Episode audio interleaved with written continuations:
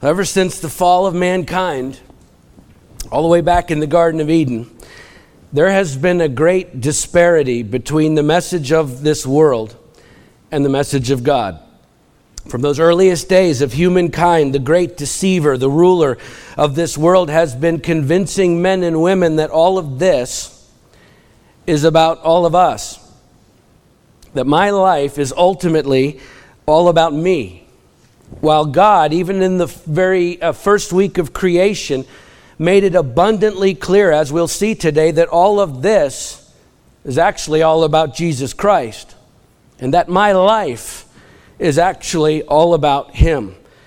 But you see, if the enemy of our souls, the ruler of this world, as Jesus called him in John 12 31 and John 14 30, if he can influence this world enough to make us believe that life is all about me, then we will make all sorts of decisions throughout our lives solely based on how those decisions affect us personally, regardless of how contrary they may be to the will of God or the welfare of others, which, of course, is precisely what, what people do every single day, right? If you're honest with yourself, how many decisions do you make from day to day where the first and greatest consideration in that decision is yourself? With God and other people, maybe, maybe somewhere after that, if at all. Well, that's called living for yourself. And the fact is, we do it all the time because whether you want to admit it or not, we are all influenced to one degree or another by this world, and more specifically by the culture that we live in, which says that you should come first, that you should take care of yourself first, and then you can help those around you if you want to with whatever might be left of you to give. But that's not who God says that you are.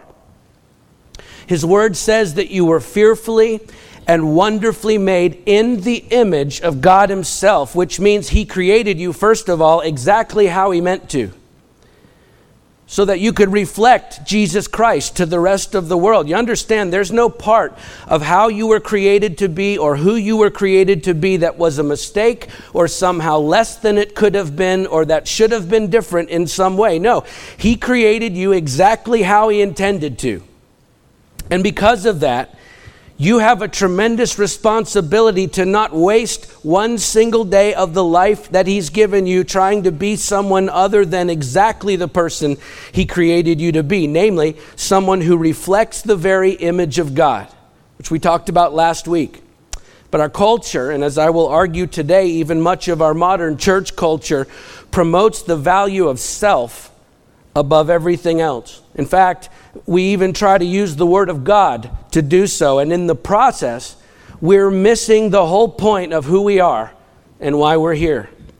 Because listen, uh, the Bible is not primarily a personal rule book or a manual for godly living or a guide to a better life on this earth, even though there are certainly uh, many rules in the Bible to help us live a godly life with the promise of many blessings on this earth that come from living that way, yes, but that is not the primary purpose of the Bible. No, the, the Bible, above and beyond everything else, is the revelation of Jesus Christ as the Messiah, the only true God whose mere existence demands our unbounded allegiance. The entire Old Testament points to the coming of Jesus Christ. The Gospels point to the life of Jesus Christ, and everything after that points to the church of Jesus Christ. It is all about Jesus Christ. And yet, much of the modern church in the West has allowed itself to become so influenced by pop culture that we've reduced the scriptures down to nothing more than a self help book full of wise sayings meant to make us feel better. And in the process, we're missing out on the whole purpose of the story, which is to point us to Jesus Christ, not to point us back to ourselves. You see, that's that's exactly what the serpent did to Eve in the garden. He simply turned her focus away from God and back onto herself. And he's been doing that to the rest of the world ever since, which we should expect in the world, but not in the church. Yes, we were wonderfully made, but not so we could spend our lives staring in the mirror, reflecting ourselves before the rest of the world. No, we were wonderfully made to stare into the face of Jesus until we reflect Him to the rest of the world. which is exactly what we're going to discover in our story today as we continue in this sermon series, working our way through the creation of all things, where we find God now revealing the ultimate purpose of mankind to mankind right from the start. And, and my prayer all week in preparing this message has been that, that we, the church today, would regain a clear understanding of the ultimate purpose for which we were so wonderfully made. So let's turn there together then. We'll pick the story back up where we left off last week at Genesis chapter 2, and we'll begin with the first three verses. Again, this is, uh, this is part two of the sermon we started last Sunday, where we covered the first two points of this message last week. So today we're going to be looking at points three, four, and five. Okay, Genesis chapter 2, verses 1 through 3. Thus the heavens and the earth were finished and all the host of them. And on the seventh day, God finished his work that he had done, and he rested on the seventh day from all his work that he had done. So God blessed the seventh day and made it holy, because on it God rested from all his work that he had done in creation. So, uh, for six days now, God has been busy creating time and space and matter and the heavens and the earth and the plants and the animals and mankind. And then on the seventh day, he does something peculiar. In fact, he does something that seems out of character for God. He stops. He stops creating, he stops working, he stops speaking, he stops everything. And then he calls that seventh day the Sabbath, which seems out of character for God because, other than on this seventh day of the creation story, we find that God is always working, always speaking, always moving on our behalf. The apostle Paul said that it is God who works in you both to will and to work for his good pleasure. Philippians 2:13, which is not limited to 6 days of the week. In fact, in fact, Jesus was persecuted by the religious Jews for working on the Sabbath. When they confronted him, his response was, My Father is working until now, and I am working. John 5 17. Several translations say it this way My Father is always working, and so am I. Keep in mind, Jesus said that specifically in the context of the work that he was doing on the Sabbath. And again, it seems to contradict this very first Sabbath in the Genesis story where God creates this seven day cycle for mankind, which, by the way, has been copied in one form or another by cultures around the world and throughout time. In, in uh, ancient Ugaritic mythology, Baal takes seven days to construct his sanctuary. Uh, on the seventh day of the Akitu festival, the annual Babylonian enthronement festival on New Year's Day, their god makes the procession from the Akitu house outside of the city to assume his place in his temple as his role uh, as their ruler. In ancient Sumerian literature, at the commencement of their pagan temple, there was always seven days of celebration. And interestingly, uh, during the French Revolution of 1789, there was an attempt by the revolutionaries to de Christianize the country. And one of their main efforts was to change the calendar to a 10 day week instead of seven. And it failed miserably. Why? Because God created the earth on a seven day cycle six days to work and one day to enter into Sabbath rest. The fact is, we were made for Sabbath rest. Now in Mark 2:27 Jesus said the Sabbath was made for man, not man for the Sabbath, which he said because of the way the Pharisees had come to define the Mosaic law. They they worshiped the law instead of worshiping God. So their definition of the Sabbath was far from what God defines Sabbath rest as in Genesis 2 as we'll see. And so the question is what exactly is Sabbath rest? Because it is decidedly not what our culture defines as rest today either. Okay? It, uh, it's not like God was tired after the first six days of creation, right? He's omnipotent, He's all powerful, He has no need of rest. So, why is there a Sabbath and what exactly is it? As a kid growing up in church, I was always taught that the Sabbath was a day for us to recharge a day for us to reboot, a day to recover ourselves. And part of that meant going to church on that Sabbath day. And the reason God rested on the seventh day of creation, I was told, was to model for us our own need for that kind of rest.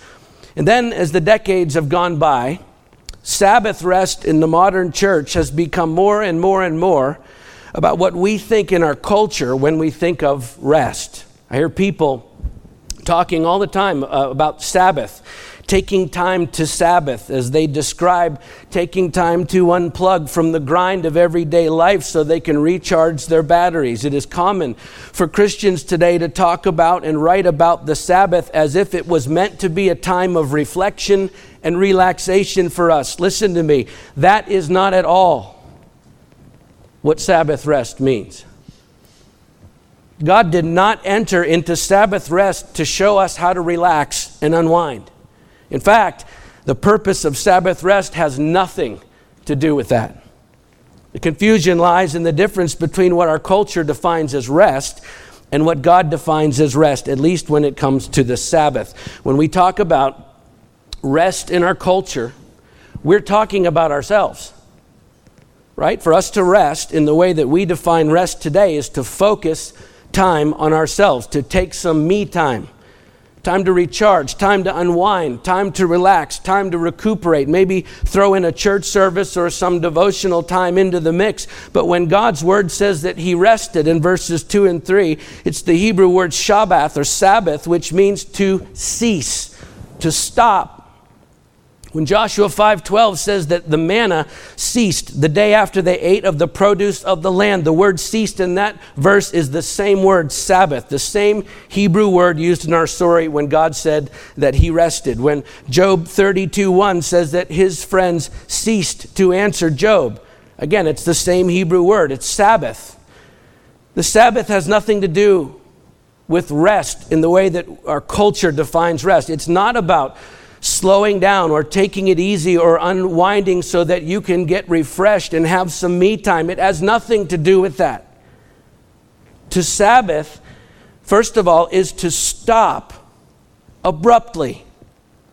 But the question is why? Why would the God of the universe, the one who created all of this, the one who is always working, the one who is always speaking, why would that God stop, right? He wasn't out of breath on the seventh day. He didn't need a breather. He didn't need a day off to recharge his battery. And he wasn't telling us to do that either, by the way. No, he stopped so that we could enter in specifically to Sabbath rest. So, what is Sabbath rest? Turn to Hebrews chapter 4, and we'll read the first 11 verses.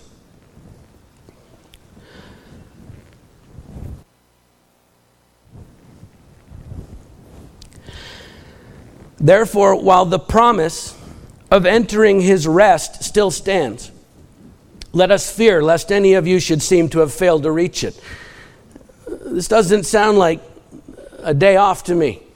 Mere relaxation, taking it easy. Not if we're supposed to be afraid of not entering into it. For good news, he says, came to us just as to them, but the message they heard did not benefit them because they were not united by faith with those who listened. For we who have believed enter that rest. He's talking about Sabbath rest. As he has said, As I swore in my wrath, they shall not enter my rest, although his works were finished from the foundation of the world. For he has somewhere spoken of the seventh day in this way. And God rested on the seventh day from all his works. And again, in this passage, he said, They shall not enter my rest. Since therefore it remains for some to enter it, and those who formerly received the good news failed to enter it because of disobedience, Again, he appoints a certain day today, saying through David so long afterward, in the words already quoted, Today, if you hear his voice, do not harden your hearts, for if Joshua had given them rest, God would not have spoken of another day later on. So then, there remains a Sabbath rest for the people of God, for whoever has entered God's rest has also rested from his works as God did from his. Let us therefore strive to enter that rest so that no one may fall by the same sort of disobedience. You understand taking time off from your job, recharging your battery, taking it easy, taking time to unwind, focusing on yourself. Those can all be wonderful things that we should probably all do very often, but it has nothing to do with Sabbath rest. Entering into Sabbath rest is entering into Jesus Christ. He is our Sabbath rest. Taking time to Sabbath means taking time with Jesus. Now, keep that in mind as we revisit the seventh day of creation. Just think about it. After six days of creating, six consecutive days of staggering changes to the heavens and the earth and everything in them, can you just imagine the cataclysmic, even violent shifting and shaking that was occurring in the earth those first six days? The, the ear splitting roar of the mountains rising up from the ground, the thunderous booming of the seas as they were formed, the lion's first roar, the bird's first flight, and man's first words, the overwhelmingly powerful sounds that filled the air, all together for six straight days while God created and crafted his masterpiece. And then on the seventh day, he stopped.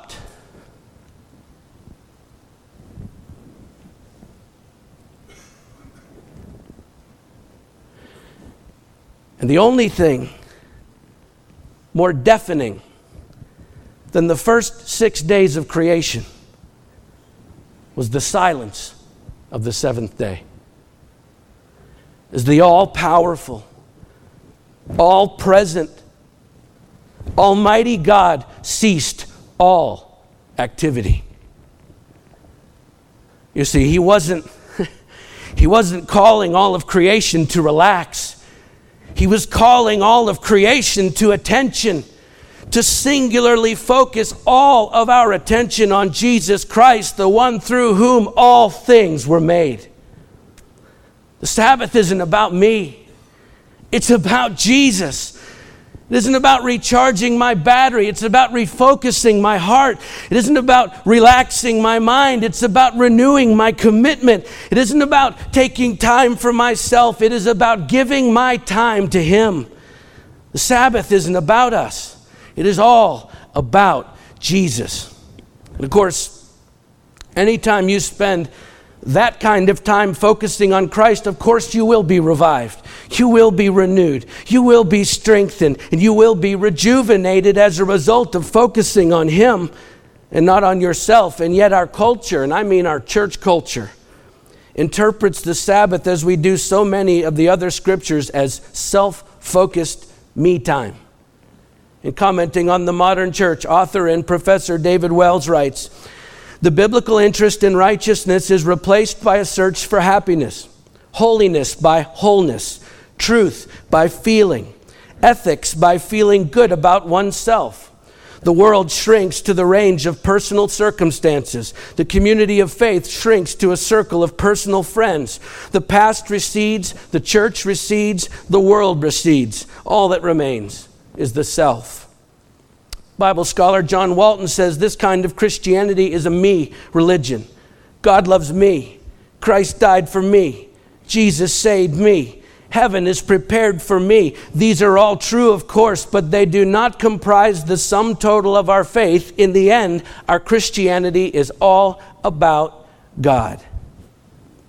You see, to Sabbath rest is to stop doing anything and everything that takes our focus off of Jesus Christ at least once a week, and then to put all of our energy and all of our effort and all of our focus and all of our exertion and all of our passion and all of our resources squarely onto Jesus Christ and Jesus Christ alone, because He is the Sabbath rest that we enter into, which is why the work that Jesus was doing on the Sabbath was acceptable work because it pointed people to God. That's why we go to church one day a week instead of staying at home to point ourselves and others to Jesus Christ. That's why we don't go to our jobs one day a week to point ourselves and others to Jesus Christ. That's why we don't make the Sabbath rest about me time, because the rest that we were so wonderfully made for is all about Jesus Christ. Let's keep reading verses 4 through 17. These are the generations of the heavens and the earth when they were created in the day that the Lord God made the earth and the heavens. When no bush of the field was yet in the land, and no small plant of the field had yet sprung up, But the Lord God had not caused it to rain on the land, and there was no man to work the ground. And a mist was going up from the land and was watering the whole face of the ground. Then the Lord God formed the man of the dust from the ground and breathed into his nostrils the breath of life, and the man became a living creature. And the Lord God planted a garden in Eden in the east, and there he put the man whom he had formed. And out of the ground the Lord God made to spring up every tree that is pleasant to the sight and good for food. The tree of life was in the midst of the garden, and the tree of the knowledge of good and evil. A river flowed out of Eden to water the garden, and there it divided and became four rivers. The name of the first is Pishon. It is the one that flowed around the whole land of Havilah, where there is gold. And the gold of that land is good, and bdellium and onyx stone are there. The name of the second river is the Gihon. It is the one that flowed around the whole land of Cush. And the name of the third river is the Tigris, which flows east of Assyria. And the fourth river is the Euphrates. The Lord God took the man and put him in the Garden of Eden to work it and keep it. And the Lord God commanded the man, saying, You may surely eat of every tree of the garden, but of the tree of the knowledge of good and evil you shall not eat, for in the day that you eat it, you shall surely die. So God created mankind. We covered that in detail uh, in the previous messages in this series, and then He put him uh, in the Garden of Eden. Now, why did God put them in a garden? Of all places, if, if mankind is the crown of creation, why not put them in a palace or a beach? Some of you would say amen to that, right? Maybe some place that was low maintenance. Honestly, of all places, why would you put them in a garden? Well, the answer is to work it and keep it. So, just as God labored in his creation and his work was good, so too man is expected to work and his work should be good. The truth is, we were made for work. Remember, uh, this was before the effects of sin on the earth, at least mankind's sin and the curse on the earth pronounced later by God. I know that uh, people today often associate work with our fallen world. Like when we're in heaven, we're all just going to be floating around in the clouds playing harps. And yet, in the newly created and perfected state of the earth, mankind, who was also sinless at this point, right after being created, was put to work by God to work the land before the curse. Why? Because we were made to work. Work is good for us, and when done properly and honestly and for the right reasons, work produces physical and spiritual fruit in our lives and in the lives of others. Proverbs 21 25 says, The desire of the sluggard kills him, for his hands refuse to labor. Proverbs 10 4 says, The slack hand causes poverty, but the hand of the diligent makes rich. Proverbs 14:23 says in all toil there's profit, but mere talk tends only to poverty. And 2 Thessalonians 3:10 says for even when we were with you we would give you this command. Paul says if anyone is not willing to work, let him not eat. You get the point. We were made for work. There's an old saying, do what you love and you'll never work a day in your life. Look, I understand the point of that saying. But can you see the negative connotation in that saying and in the culture that produced it toward work? Do what you love and you'll never work a day in your life. As if not working is somehow the goal. And again, I understand the idea here, but it would probably be better if we said, do what you love and you'll love working the rest of your life because work is good for us and it's good for others when done the right way. It is what we were wonderfully made to do. But again, the problem we run into with work is when we buy into our culture's view of work instead of God's view of work. Our culture says that we work to get ahead. We work primarily to better ourselves and maybe our family if we have one. And as a result, our definition of success when it comes to work effectively becomes doing all that you can to take from someone else, to exceed other people, to impress others, and to surpass as many other people as possible in your field of work. Uh, in their excellent book, How Now Shall We Live, Chuck Colson and Nancy Pearcey write, in our materialistic culture, work is reduced to a utilitarian function, a means of attaining benefits for this world, this life, whether material gain or self fulfillment. Work no longer has a transcendent purpose as a means of serving and loving God. No wonder then that many are questioning the very meaning of work. This offers Christians a rich opportunity to make the case that work is truly fulfilling only when it is firmly tied to its moral and spiritual moorings. It is time for the church to reclaim this crucial part of life, restoring a biblical understanding of work and economics. A biblical theology of work should be a frequent subject for sermons, just as it was during the Reformation, when establishing one's vocation was considered a crucial element in discipleship. See, our modern culture views work as a personal pursuit for personal gain.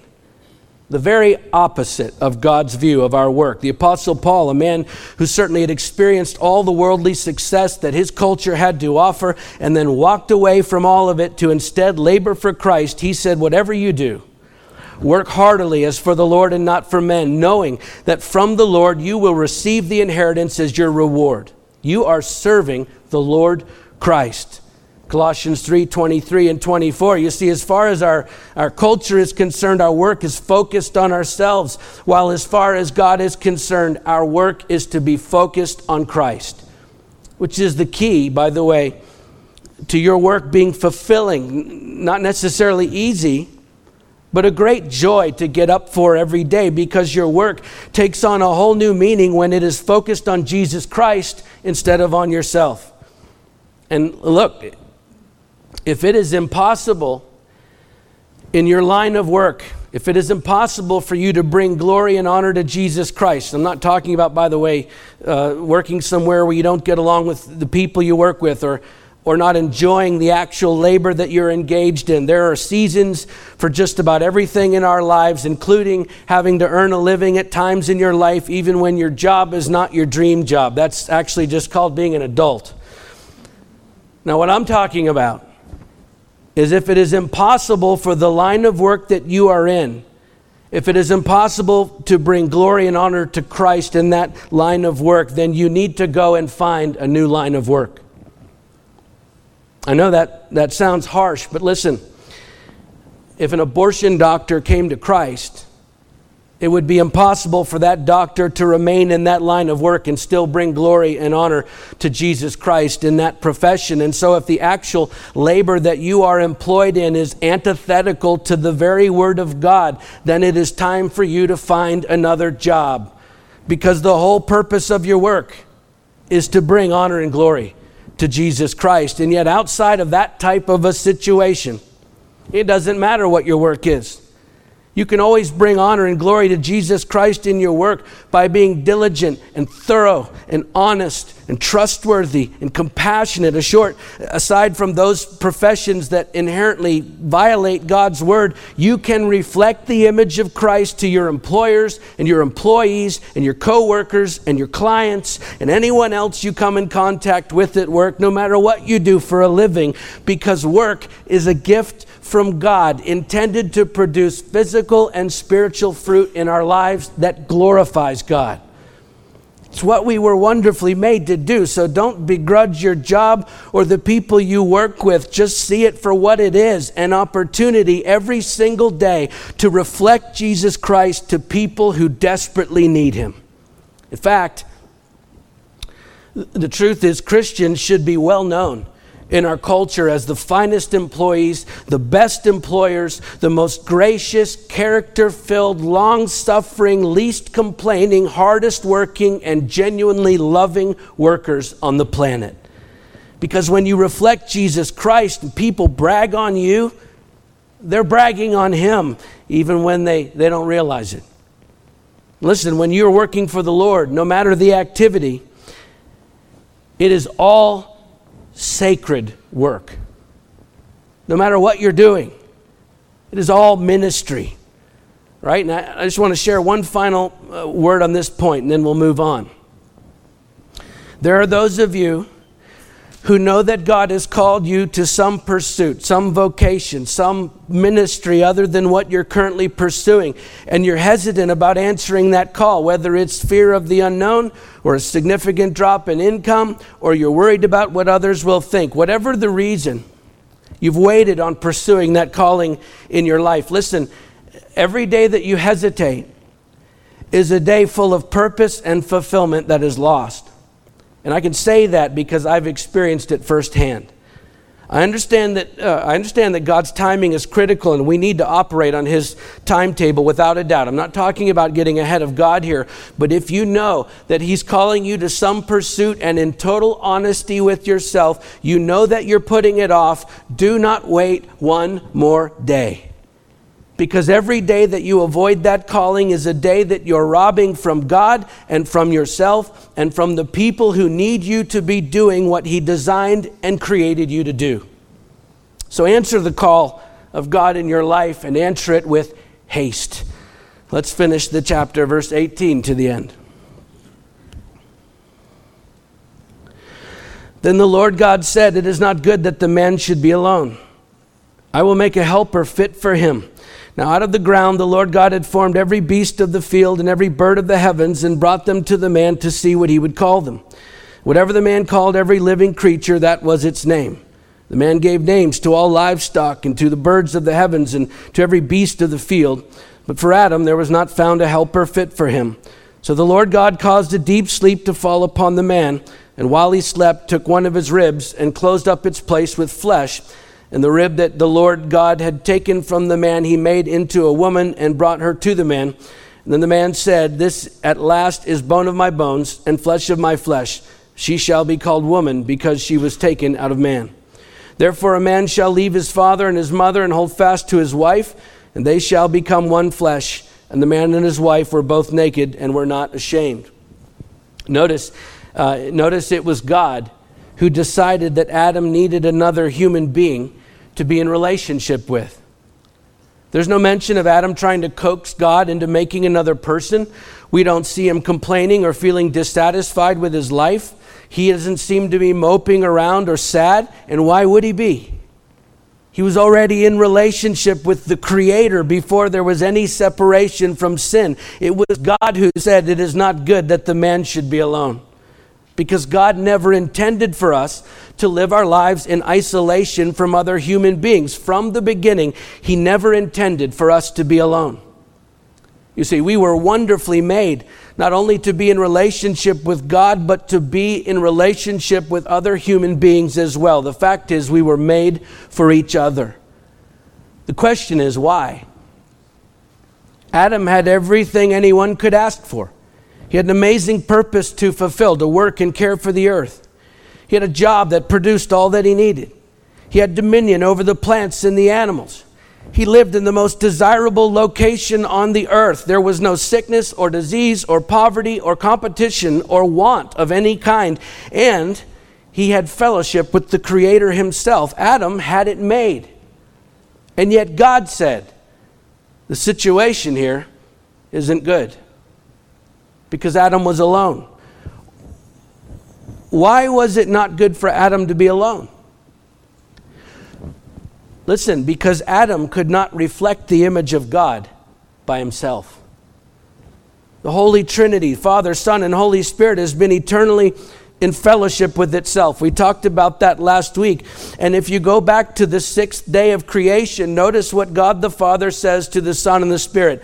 Then God said, let us make man, meaning mankind, in our image after our likeness, and let them, not him, not her, them. Let them have dominion over the fish of the sea, and over the birds of the heavens, and over the livestock, and over all the earth, and over every creeping thing that creeps on the earth. Before God created Adam, he had already planned to create Eve, because only together can we truly reflect the image of the Godhead. We were never meant to be alone.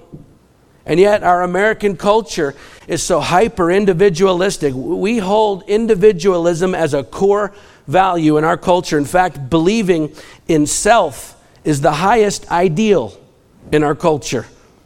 And that ideal has pervaded every part of our culture, including our church culture. It is not uncommon for people in the church today to say things like, It doesn't matter what people do to me or think about me, I don't need them anyway. All I need is Jesus. Or, Hey, me and Jesus is enough.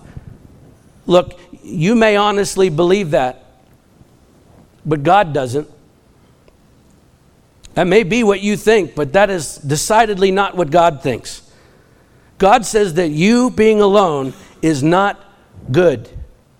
That's why he created marriage. That's why he created family. That's why he created the church, so that together we could reflect the image of the Godhead. So he designed and created us to be with other human beings. Listen, it is woven into our spiritual and emotional and physical DNA, an inherent need to be with other people. And yet it's more than just being together, it's what we do when we are together. The Apostle Paul wrote, Speaking the truth in love, we're to grow up in every way into Him who is the head, into Christ, from whom the whole body, that's the church, that's all of us, joined and held together, not separately, but together. And how does he say we're held together? By every joint, that's every single one of you, doing our part to be together, with which it is equipped when each part is working properly, makes the body grow so that it builds itself up in love. Ephesians 4 15 and 16. Listen, we were made for each other to reflect the image of God together. For what purpose? To build one another up into Christ so that we could Sabbath together with one another. That is the end game. That is our ultimate purpose. It was the exclamation point at the end of the creation story, and it is the exclamation point at the end of our lives on earth. It is why we were so wonderfully made to glorify God as we Sabbath in Christ by His Spirit who unites us. That's why we live together. That's why we work together. That's why we serve together. That's why we sacrifice together. That's why we worship together. That's why we live out this gospel together to build one another up in love in the image of God. Our culture is all about me. God is all about us together reflecting the image of Christ, which is also why it should be heart wrenchingly difficult for us. It should be painfully difficult for us, almost impossible for us to criticize and tear each other down. And yet, in our culture, and I mean in our church culture, we have become experts at tearing our brothers and sisters in Christ apart. And we should be ashamed of ourselves. How? How has it become so easy for us, whether face to face or through other people or through social media? How has it become so easy for us to look at another human being who bears the image of God Himself, someone who shares the same Spirit of Christ that is in us, someone who God loves so much that He sent His Son to die for? How has it become so easy for us to look at that person and then tear them to pieces because they disagree with us or think differently? Differently than us about some issue or preference. Do you understand? The church is sacred. I'm not talking about the building. Talking about the people of God, your brothers and sisters in Christ. We have no right to profane those who were crafted and created in the image of a holy God. And just because you can doesn't mean you should. No, there should be such a holy reverence among us for the people of God that even the thought of criticizing one another should stop us dead in our tracks. I'm not talking about holding one another accountable, by the way, with compassion and love and humility. We have to do that. I'm talking about tearing one another down with needless criticism. Besides which, criticism never led anyone to Christ but it sure has driven a lot of people away from Him. You were wonderfully made to build one another up, other people who were also wonderfully made, so that together we can glorify Him by reflecting His image, which means if your words and your actions are tearing people down, then you are not fulfilling your God given purpose in this life. Because we were made for each other. The fact is, there's a great disparity between the message of this world and the message of Christ. There always has been. Evolution says it's every man for himself, it's survival of the fittest, it's natural selection. In other words, this life is all about me. God's word says that you were knit together in your mother's womb, fearfully and wonderfully made in the image of God Himself for a great purpose. In other words, this life is about something so much bigger than just me. And when we're together, building one another up in love in the Sabbath rest of Christ, we reflect that image of God and fulfill that great purpose which testifies to this world that this life is all about Jesus Christ. And that, that is what you were so wonderfully made for. Let's pray.